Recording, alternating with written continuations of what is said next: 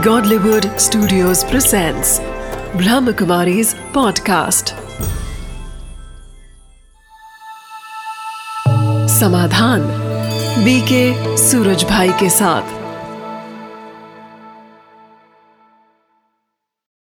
नमस्कार, आदाब, सत मित्रों, समाधान में आप सबका एक बार पुनः स्वागत है। हमारी चर्चा चल रही थी बहुत ही खूबसूरत।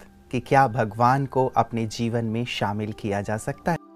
जैसे हमारे परिवार में चार सदस्य, पाँच सदस्य या छह सदस्य हैं, कितना अच्छा हो यदि भगवान भी एक सदस्य के रूप में हमारे परिवार में शामिल हो जाएँ। फिर तो शायद समस्याओं का नाम निशान नहीं रहेगा, या मैं ये कहूँ कि समस्याओं की अविद्या हो जाएगी। जहाँ भगवान हो, परमात्मा हो गॉड फादर हो, खुदा हो, वहाँ तो जीवन कितना सरल, कितना सहज और कितना आनंदित हो जाएगा। और यही चर्चा पिछली बार हम कर रहे थे कि भगवान से हम क्यों नहीं बात करते, भगवान से हम क्यों नहीं नाता जोड़ते, क्यों नहीं उन्हें अपने जीवन में शामिल करते। कई बार तो हम शायद इस चीज़ को सोच ही नहीं पाते थे, स्वप्न में भी ये बात नहीं थी कि ये संभव भी हो सकता है, क्योंकि भगवान ना जाने कहाँ रहते हैं, क्या करते हैं। ठीक है, एक आस्था हमारे मन में थी कि वो हैं, लेकिन कहाँ हैं, कैसे हैं, और क्या हम उनके इतने नज़दीक जा सकते हैं, इसकी तो शायद हमने कभी कल्पना भी नहीं की थी लेकिन राजयोग के माध्यम से शायद ये संभव है जिसकी ही चर्चा हम आदरणीय भ्राता जी के साथ पिछली बार भी कर रहे थे और इस चर्चा को आज भी हम जारी रखेंगे। आइए उनका स्वागत करते हैं। भ्राता जी आपका बहुत बहुत स्वागत है। शुक्रिया। भ्राता जी पिछली बार जैसे हमारी चर्चा हो रही थी कि परमात्मा को हम अपने जीवन में शामिल कर लें लेकिन जो बात जहाँ पे हमारी बात रुकी थी कि जैसे हम किसी को देख पाते हैं तब हम उनसे बातें कर पाते हैं और साथ ही हमारी हर चीज़ क्लियर होती है। शायद इसीलिए उसे अनुभव भी नहीं कर पा रहे हैं और ये भी हम समझ नहीं पा रहे हैं कि क्या इतना नज़दीकी नाता उनसे हो सकता है। बिल्कुल, हम उसे देख भी सकते हैं। और उससे बहुत नज़दीकी नाता भी कर सकते हैं। अगर आप कहानियाँ पढ़ें, जो प्राचीन कहानियाँ हैं, जो पुराणों से दी गई हैं, विष्णु जी आ रहे हैं, कहीं महादेव जी आ रहे हैं, कहीं ब्रह्मा जी आ रहे हैं, देवताओं का ऋषियों से मिलन हो रहा है, ब्रह्मा, विष्णु, शंकर का देवताओं से मिलन हो रहा है तो ज़रूर ये बात प्रैक्टिकल में कभी ना कभी यहाँ घटित हुई हैं। तो ये एक समय आता है इस सृष्टि पर जब भगवान स्वयं अपना कार्य करने के लिए धरा पर अवतरित होते हैं। ये बात बहुतों को पता नहीं है लेकिन बहुत लोग जो सनातन धर्म से जुड़े हैं या वैष्णव धर्म से जुड़े हैं वो जानते मानते हैं कि भगवान कभी श्री राम के रूप में आए थे तो कभी श्री कृष्ण के रूप में आए थे। भारत में चौबीस अवतार या दस अवतार तो फ़ेमस हैं ही। चलो उस चर्चा में हम नहीं जाएँगे लेकिन भगवान इस धरा पर आते अवश्य हैं। वो मिलते अवश्य हैं। अगर वो न मिलते होते तो उससे मिलने की इच्छा भी मनुष्य के मन में न होती। ज़रूर उसके मिलन में इतना सुख हुआ है इतना अतन्द्रिय आनंद प्राप्त हुआ है कि मनुष्य चाहता बस एक बार भगवान मिल जाए। वो ये भी सोचता है जिसने सारा खेल रचा है वो एक बार मिल जाए उससे ये पूछूँ उससे ये पूछूँ उसने ये गड़बड़ क्यों की उसे? वो सारा गुस्सा भी भगवान पे उतारना चाहते हैं मतलब प्यार भी है गुस्सा हाँ, भी है ये गुस्सा प्यार हैं। नहीं ये कंप्लेंट और ये गुस्सा ये प्यार की निशानी है। तो वो आता ज़रूर है। और जब वो आता है तो अपने आने की पहचान अपने आने का संदेश स्वयं देता है। तो ज़रूर वो साकार माध्यम में ही आएगा किसी मनुष्य तन में ही आएगा और उसको पहचानने के लिए सदविवेक की ज़रूरत है। उसे देखा भी जा सकता है। देखिए हमारे पास उसे देखने की एक चीज़ है। जैसे यहाँ की संसार की चीज़ों को हम इन दो नैनों से देखते हैं। भगवान को देखने के लिए हम हमारे पास तीसरा नैन है थर्ड आई ऑफ़ विजडम ये है बुद्धि का। तो बुद्धि के नयन से भी बहुत चीज़ों को देखी जाती है। जैसे मैं कहूँ कि एक व्यक्ति लंदन घूम कर आया है। उन्हें लंदन का बहुत सुंदर वो म्यूज़ियम देखा है जिसमें कोहनूर हीरा भी रखा है। अब वो यहाँ आ गया है भारत में वापस अपनी जन्मभूमि पर। मैं उसे कहूँ अपनी बुद्धि के नेत्र से यहाँ बैठ के फिर से उसे देखो। तो वो देख सकता है ना। बिल्कुल। कोहनूर हीरा भी उसके सामने आ जाएगा वो म्यूज़ियम भी उसके सामने आ जाएगा। म्यूज़ियम में जो कुछ रखा हुआ उसके वो बिल्डिंग कैसी है उसके आगे सड़कें कैसी हैं सड़कों पे दौड़ते हुए वाहन सब उसे यहाँ से नज़र आने लगेंगे ना। इसको थर्ड आई ऑफ़ विजडम कहा जाता है। ये बुद्धि है। तो अगर हम बुद्धि को ऐसा बना दें बुद्धि में ऐसा विजडम भर दें ये थर्ड आई जो है विजडम की है। इसमें अगर हम ईश्वरीय ज्ञान भर दें गॉडली विजडम तो ये बुद्धि भगवान को देखने लगेगी। ये बुद्धि तीनों लोगों को देखने लगेगी। वो लंदन गया उसने म्यूज़ियम में कोहिनूर हीरा देखा तो उसने देखा इसलिए वो अभी विजुअलाइज कर पा रहा है देख पा रहा है। यदि आप मुझे कहें और मैं लंदन नहीं गया हूँ तो शायद मैं वो विजुअलाइज नहीं कर पाऊँ। तो ठीक वैसे ही यदि अभी मुझे देखना है तो यदि मैंने देखा होगा तब तो मैं विजुअलाइज अब इसमें दूसरी बात है क्योंकि भगवान को देखा नहीं है। इसलिए उसको विजुअलाइज करना थोड़ा कठिन हो रहा है सबके साथ। लेकिन वो कैसा है ये तो हम बता सकते हैं ना एक व्यक्ति लंदन देख आया है वो उसका पूरा चित्र खींच देगा लंदन ऐसा है वहाँ सड़कें ऐसी हैं बिल्डिंग्स ऐसी हैं रात को लाइट्स ऐसी होती है वहाँ ट्रैफ़िक के रूल्स एंड रेगुलेशंस ऐसे हैं वहाँ सड़क पे लोग इस तरह चलते हैं तो मनुष्य अपनी फिर कल्पना शक्ति से उसको देखेगा। तो पहले यूज़ करेगा पावर ऑफ़ इमेजिनेशन और इसके बाद यूज़ करेगा पावर ऑफ़ विजुअलाइजेशन तो हर चीज़ तो देखी नहीं जाती है खुद हर व्यक्ति सारे संसार को नहीं देख सकता। तो कुछ चीज़ों को पहले इमेजिनेशन के द्वारा देखा जाएगा और फिर वही रियलिटी में बदल जाती है। भगवान के बारे में भी ऐसी बात है। पहले हम उसका ज्ञान लेते हैं। वो कैसा है और कहाँ रहता है इसके बारे में समझाते हैं। तो पहले मनुष्य इमेजिन करता है। और क्योंकि उसने भगवान को देखा था बहुत साल पहले ये एक दूसरी सीक्रेट है कि पाँच हज़ार साल पहले उसने भगवान को देखा था। तो जैसे ही उसको वो ज्ञान दिया जाता है, तुरंत वो कैच कर लेता है कि हाँ वो ऐसा है और उसको विजुअलाइज करने लगता है। फिर जैसे जैसे राजयोग की साधना बढ़ती है, उसका वो स्वरूप क्लियर होने लगता है। जैसे जैसे हम उससे अपना नाता जोड़ते हैं, उसको अपना समझते हैं, उससे फ्रेंडशिप करते हैं तो हमारे और उसके बीच की दूरी समाप्त होने लगती है। चलिए हम बुद्धि रूपी नेत्र से उन्हें देखें। यदि हमने, जैसे आपने कहा कि पाँच हज़ार वर्ष पहले भी हमने उन्हें देखा था, और अब हम यदि थोड़ा सा अभ्यास करें राज्यों का तो उन्हें देख सकते हैं तो देखा जा सकता है। लेकिन परमात्मा रहते कहाँ हैं? कई बार एक बात आती है कि भगवान सर्वव्यापी हैं कण कण में फैले हुए हैं। कोई कहता है कि परमात्मा नाम रूप से बिल्कुल न्यारा है। कोई कहता है कि ये जो प्रकृति, जो हमें सूर्य जो है, उष्मा दे रही है प्रकाश दे रही है या जल जो है हमें पानी दे रहा है जीवन दे रहा है तो प्रकृति को कई लोग परमात्मा मानते हैं। कई ये कह लेते हैं कि मैं ही भगवान हूँ शिवो हम। तो इसमें बहुत ज़्यादा भ्रांतियाँ हो जाती हैं कि वास्तव में भगवान सर्वव्यापी है या नहीं है या कहाँ है। तो एग्जैक्टली exactly क्या बात बिल्कुल भगवान ने अपना ज्ञान स्वयं कर दिया। इसलिए भगवान को भगवान के द्वारा ही जाना जा सकता है। मनुष्यों की जो उसको जानने की अप्रोच थी ऋषियों ने जो कुछ लिखा उनके सामने भी एक सीमा होती है। कोई भी मनुष्य चाहे वो कितना बड़ा ऋषि हो कितना बड़ा विद्वान हो तर्क शास्त्री हो वो उसकी बुद्धि की सीमा अनलिमिटेड नहीं होती उसमें कुछ लिमिटेशन होती है। वहीं तक मनुष्य पहुँचता है वहीं तक वो ज्ञान देता है। अब एक ऋषि ने देखा कि भगवान का दिव्य प्रकाश चारों ओर फैल रहा है उसे उसके दिव्य प्रकाश के अलावा कुछ दिखाई नहीं दे रहा। तो उसने कह दिया वो सब जगह हम्म, यहाँ से मान्यता शुरू हुई। फिर सबके अंदर यहाँ आत्मा रहती है। आत्मा को भगवान का अंश समझ लिया तो कहा सब में भगवान ही व्याप्त है। शंकराचार्य आए उन्होंने कहा आत्मा जैसी कोई चीज़ ही नहीं परमात्मा ही परमात्मा सबके अंदर व्याप्त है और वही काम कर रहा है। तो फिर ये भेद क्यों? एक ही काम कर रहा है कहा वो नाटक कर रहा है। कई उत्तर इसके दिए लेकिन बाद में आने वाले आचार्यों ने इन सबको कैंसिल किया। एक सत्य ज्ञान जैसा आपने कहा इस समय कंफ्यूजन है। जी। विशेष करके स्पिरिचुअलिटी के बारे में आत्मा के बारे में और परमात्मा के बारे में।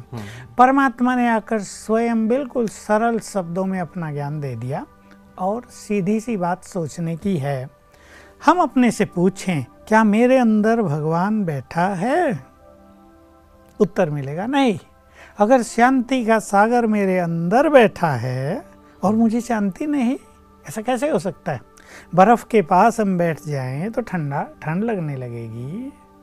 अग्नि के पास बैठ जाएँ गर्म हो जाएँगे। कि नहीं लाल मिर्ची ज़्यादा खाली हो अंदर जलने लगेगा भगवान किसी के अंदर बैठा हो शांति का सागर पवित्रता का सागर संपूर्ण निर्विकारी और व्यक्ति का चित्त अशांत। लेकिन भ्राता जी ये भी तो कहते हैं कि चलो वो सागर है लेकिन उसका अंश मेरे अंदर हाँ। है। तो अंश हो सकता है इसी अंश बात में थोड़ी सी जो हाँ। है अनुभूति वो इसी कम बात होती हो। पर हम आ रहे हैं। तो सब जगह होने की उसकी बात नहीं है। फिर परमात्मा जो परम पवित्र है वो मनुष्य की गंदगी में भला कैसे रह सकता है? हर मनुष्य के मन में दिल में गंदगी समाई हुई है। जहाँ गंदगी है वहाँ परमात्मा का वास कैसे हो सकता है? ये जो बात है कि अंश है वास्तव में परमात्मा की शक्तियाँ हमें प्राप्त होती हैं उसको अंश कह दिया गया है। बाकी परमात्मा के तो अंश होते ही नहीं। वो कोई मोटी चीज़ थोड़ा है जिसके टुकड़े करके सब में बिखेर दिया जाए? उसकी शक्तियों का वास सब में होता है और वो किसी में कम किसी में ज़्यादा रहती है। वास्तव में वो सब में नहीं रहता। देखो भगवान को जब भी कोई याद करेगा ऊपर को उसका हम्म। एक नेचुरल अटेंशन भी ऊपर हो जाता है। कोई कहते भगवान ऐसे करेंगे। हम्म, तो तर्क चाहे कुछ भी हो लेकिन भगवान के लिए इशारा हमेशा ऊपर की हाँ, गुरु नानक देव जी ने भी ऊपर को इशारा जितने भी धर्म जितने भी, मतलब हम भी कहें भाई इसका मालिक तो भगवान। तो जाता है ऊपर को।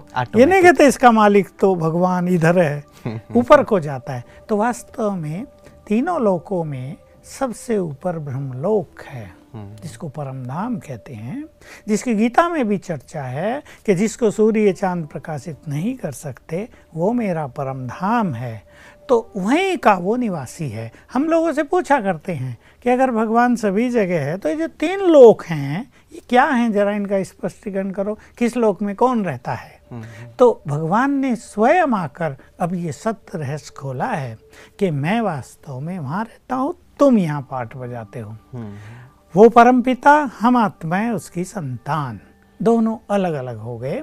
तो जब ये ज्ञान स्पष्ट हो जाता है, तभी तो योग की बात आती है।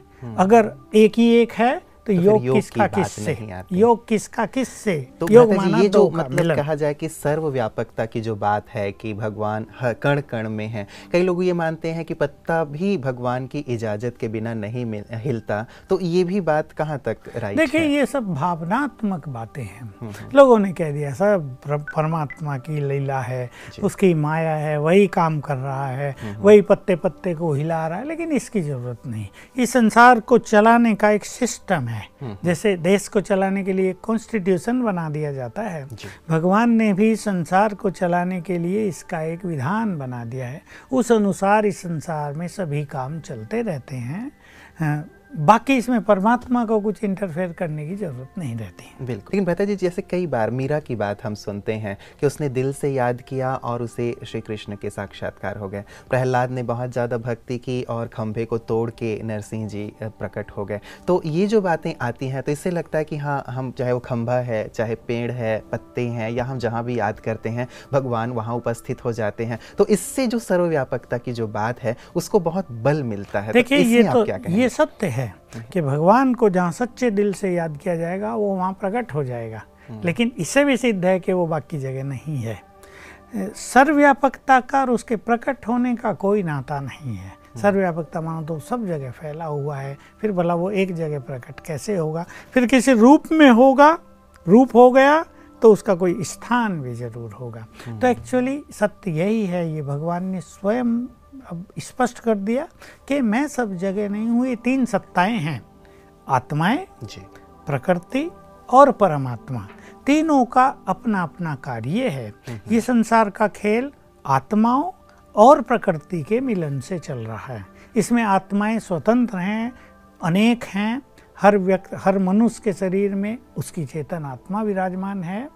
और हर एक का मन हर एक की बुद्धि हर एक का सोचने का तरीका हर एक के संस्कार बिल्कुल अलग अलग हैं। प्रकृति से आत्माओं का मिलन है। प्रकृति और आत्माओं के मिलन से संसार चलता है। वास्तव में तो परमात्मा को इस संसार में होने की ज़रूरत ही नहीं है। हम्म हम्म हम्म, बिल्कुल। भले संसार के वो रचता हैं संसार चल रही है अपने ढंग से लेकिन वो यहाँ नहीं है। बिल्कुल। जी एक चीज़ मैं भी हमेशा सोचा करता था गीता का एक बहुत ही प्रसिद्ध श्लोक है यदा यदा ही धर्म से ग्लानिर्भवति भारत।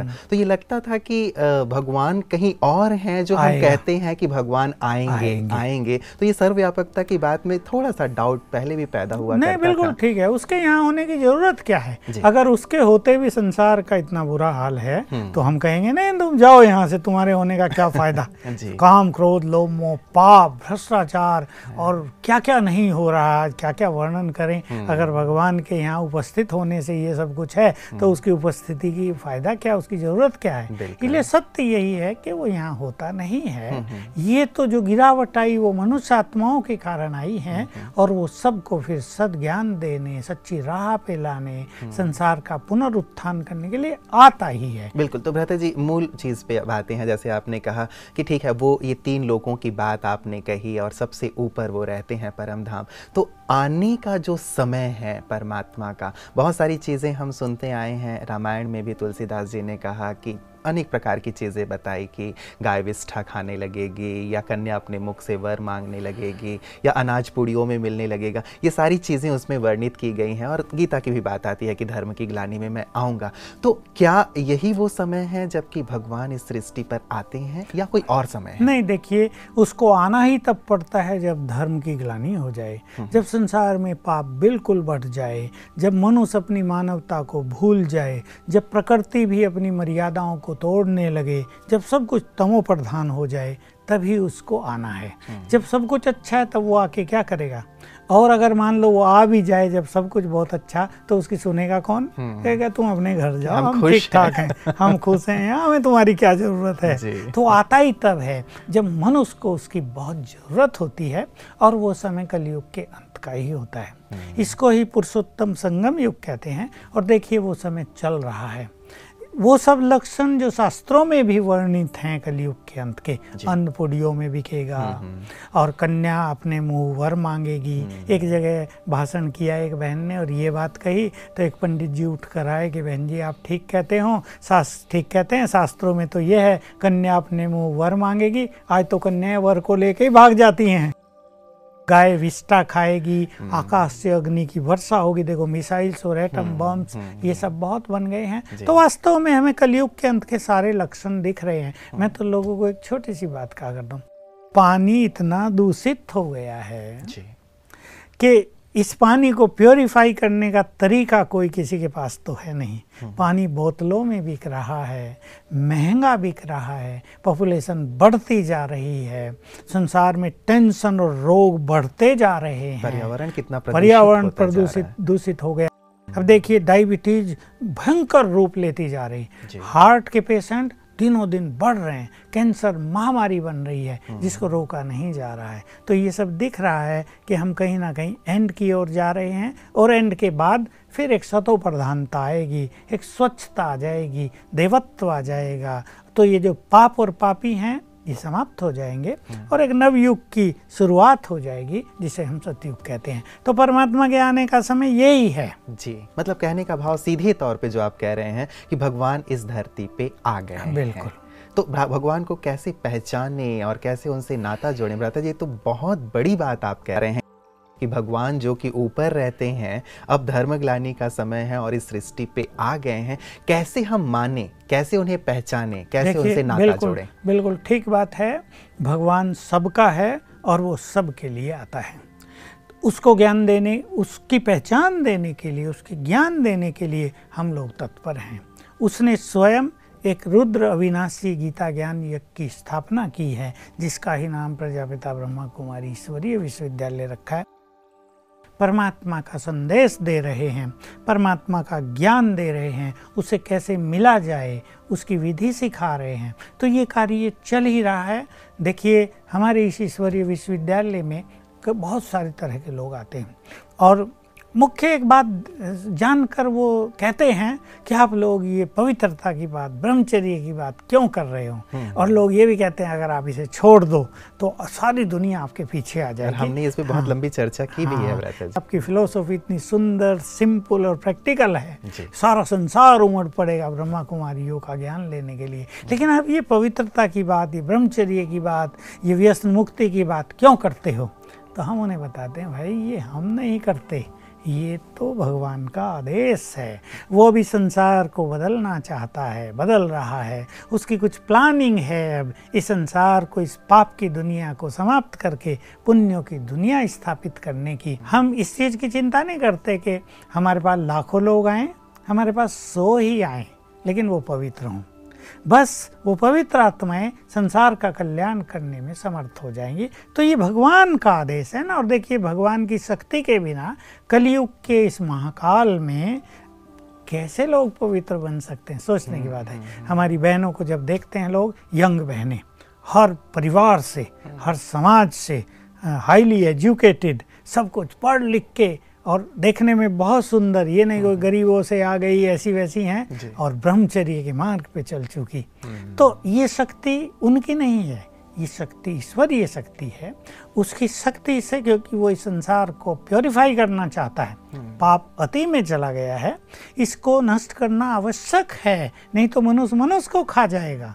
मानव में मानवता रही नहीं बाकी जो थोड़ी बहुत बची वो भी समाप्त हो जाएगी। तो ये उसने यज्ञ रचा है। जिसमें पाप की दुनिया की आहुति पड़ जाएगी और नवयुग का उदय हो जाएगा बिल्कुल बहुत सुंदर बात भ्राता जी आपने कही। तो परमात्मा ने इस जो यज्ञ आप कह रहे हैं रुद्र ज्ञान यज्ञ की रचना की परमात्मा चूँकि सबके पिता हैं भ्राता जी चाहे वो हिंदू हैं मुस्लिम हैं सिख हैं ईसाई हैं तो ये सभी लोग फिर क्यों नहीं आ रहे हैं और क्यों भगवान को पहचान करके उनसे वो जो देने आए हैं नहीं प्राप्त देखिए हम तो सबको संदेश दे रहे हैं। हम्म। मतलब चाहे वो मुस्लिम कंट्रीज़ हों चाहे क्रिश्चियन कंट्रीज़ हों चाहे बुद्धिस्ट हों सबको हम इक्वली संदेश दे रहे हैं परमात्मा के। और खुले आम बता रहे हैं, वो तुम्हारा पिता है, वो आया है, सत्य ज्ञान दे रहा है, तुम उसे पहचानो। लेकिन धर्मों में कट्टरता भी बहुत होती है। चाहे वो अपने धर्म को फॉलो करते हो या ना करते हो तो परमात्मा पर कट्टर रहते हैं भ्राता जी हम्म। बीच में मैं आपको रोक रहा हूँ हम्म। क्षमा चाहूँगा भगवान ऐसे में अपनी शक्तियों को यूज़ क्यों नहीं कर रहे हैं कि मैं आ गया हूँ तुम मुझे पहचानो यदि वो चाहे तो अपनी शक्तियों के माध्यम से सभी को ये बता सकते हैं कि हाँ मैं तुम्हारा पिता हूँ आ जाओ अब तुम मेरे पास नहीं वो सचमुच बता रहा है उसने अपनी शक्तियों का प्रयोग किया है लेकिन फिर भी मनुष्य की बुद्धि पर ऐसा आवरण है कि वो उस चीज़ को देख भी इग्नोर कर देता है क्या हो सकता है ये इनकी कल्पना हो हो सकता है ये इनका जादू टोना हो हम्म। ये पता नहीं क्या क्या कर रहे हैं ऐसे भी बहुत सारे केस हुए जिनके सामने भगवान के स्पष्ट रूप आ गया साक्षात्कार हो गए और जब उसे होश सी आई वो नॉर्मल हुआ कहा पता नहीं क्या था सपना था या कि नहीं जादू कर दिया था मेरे पे हम्म। तो भगवान का कार्य उसका संदेश उसका ज्ञान सारे संसार के लिए है अब ये स्वयं पर डिपेंड करता है कि हम उसे अपनाएँ, ना अपनाएँ, माने या ना माने, उस पर चलें या ना चलें। क्योंकि विभिन्न मत मतांतर हैं भ्राता जी। सब अपने अपने धर्मों को अपने अपने संप्रदायों को अपनी अपनी बातों को सही ठहराते हैं। तो कई बार जहाँ तक मैं सोचता हूँ लोग ये सोचते होंगे कि जैसे अलग अलग मठ पंथ धर्म हैं वैसे ही ब्रह्मा कुमारी भी एक कल्ट है ये भी एक संप्रदाय है। ऐसा ही तो शायद इसीलिए वो नहीं आ पा रहे हैं नज़दीक। ऐसा ही सोचते हैं बहुत लोग सोचते हैं शायद ये इनका लोगों को अट्रैक्ट करने का तरीका है अपना प्रचार करने का तरीका है। तो देखिए सत्य बात बताते हुए भी क्योंकि असत्यता इतनी है हम्म। तो सत्य में भी लोगों को असत्यता ही नज़र आती है। जैसे कहते हैं दूध का जला हाँ, छाछ भी फूंक जैसे बहुत सारी ज्वेलरी बनावटी बिक रही हो बाज़ार में हम्म, हम्म। और दो दुकान रियल ज्वेलरी की हो तो उस पे जाके हर व्यक्ति शक की नज़र से देखेगा हाँ। कहीं धोखा न खा ले कहीं इनका माल भी वही हो इमिटेशन हो सब कुछ। तो यही होता है क्योंकि संसार में कंफ्यूजन भ्रम बहुत फैल गए हैं। इसलिए जब हम उन्हें सत्य बात बता रहे हैं तो लोगों को विश्वास करने में देरी लगती है परंतु विश्वास करने वालों की भी कमी नहीं है। बिल्कुल। तो सत्य की कसौटी क्या है भ्राता जी? जैसे हम किसी भी चीज़ को कस के देखते हैं कहते हैं ना हाथ कंगन को आरसी क्या और पढ़े लिखे को फारसी क्या। तो हमारे पास क्या ऐसी कसौटी है जो हम ये कहें कि परमात्मा है तो यही है? देखिए सत्य की कसौटी कई चीज़ों पर होती है। जैसे एक प्रसिद्ध बात है सत्यम शिवम सुंदरम। हम्म। जो सत्य होगा वो कल्याणकारी होगा। वो सुंदर भी बहुत होगा। सुंदर माना बहुत ईजी और उसकी ब्यूटी अपने ढंग की होगी। दूसरा जहाँ सत्य होता है वहाँ मनुष्य की खोज समाप्त हो जाती है। जितने भी मनुष्य के प्रश्न होते हैं मन में जो भी कन्फ्यूजन्स होते हैं सत्य को पाकर उन सब का उत्तर मिल जाता है और मनुष्य का चित्त शांत हो जाता है। तीसरी बात है हम्म। जहाँ सत्यता होगी वहाँ प्योरिटी अवश्य आएगी। जीवन में शुद्धि आएगी उन बातों से। मन का अंधकार दूर होने लगेगा और मनुष्य को एक आत्मिक संतोष प्राप्त होगा कि सचमुच जो पाना था वो पा लिया। इन चीज़ों से हम सत्यता को परख सकते हैं। बहुत सुंदर बातें भ्राता जी आपने कही हैं। निश्चित रूप से हमारे दर्शक जो देख रहे हैं एक बार ज़रूर इस कसौटी में भी अपनी मान्यताओं को अपनी बातों को कसकर देखना चाहेंगे और जो एक बहुत बड़े सत्य का उद्घाटन आप कर रहे हैं कि जो हमारा परम पिता है परमात्मा है वो इस सृष्टि पे आ चुके हैं और अपना कार्य कर रहे हैं। मैं तो इसे बहुत बड़ी घटना मानता हूँ हाँ। और निश्चित रूप से हर एक व्यक्ति को एक बार अवश्य ही इस सत्य के नज़दीक बहुत बड़ी घटना क्या? इससे बड़ी घटना कोई होती ही नहीं। जी। और हम लाखों लोगों के अनुभव से कह रहे हैं हमने तो भगवान को इस धरा पर हज़ारों बार उतरते देखा है। उससे मिलन का सुख लाखों बार प्राप्त किया है। रोज सवेरे उससे मिलन का सुंदर अनुभव करते हैं उससे बात करते हैं उससे जुड़ गए हैं। तो ये सत्य है कि यही सबसे बड़ी अनुभूति है यही सबसे बड़ा समाचार है संसार के लिए कि संसार का मालिक अभी संसार का उद्धार करने के लिए यहाँ उपस्थित है। बहुत सुंदर बात भ्राता जी आपने कही है। मैं भी पूरा प्रयास करते हुए इस चीज़ को अनुभव करने की कोशिश करूँगा ताकि इस बात को हम और भी गहराई तक ले जाएँ। और मैं चाहूँगा भ्राता जी कि इस चर्चा को हम आगे भी जारी रखें। आज वक्त हमें यहीं तक इजाज़त दे रहा है। आपका बहुत बहुत धन्यवाद। मित्रों, एक बहुत बड़ी सत्य घटना जिसकी चर्चा आदरणीय सूर्य भाई जी कर रहे हैं, परमात्मा पिता का सृष्टि पर आगमन और सृष्टि का परिवर्तन। हम सचमुच देख रहे हैं कि सृष्टि कितनी दयनीय स्थिति से गुजर रही है और हम सब की दिली ख्वाहिश है कि अब संसार परिवर्तन के पथ पर आगे बढ़े और अब कुछ सचमुच हो। सचमुच परमात्मा को ही सृष्टि का नियंता और पिता कहा जाता है। तो ये बात दिल में अवश्य आती है कि यदि सृष्टि का परिवर्तन कोई कर सकता है तो वो परमात्मा ही है। लेकिन क्या वो सचमुच इस सृष्टि पर आकर के अपना कार्य कर रहे हैं और हम उनसे क्या क्या प्राप्त कर सकते हैं? इस चर्चा को हम आगे भी समाधान में जारी रखेंगे। आज के लिए इतना ही। दीजिए इजाज़त। नमस्कार।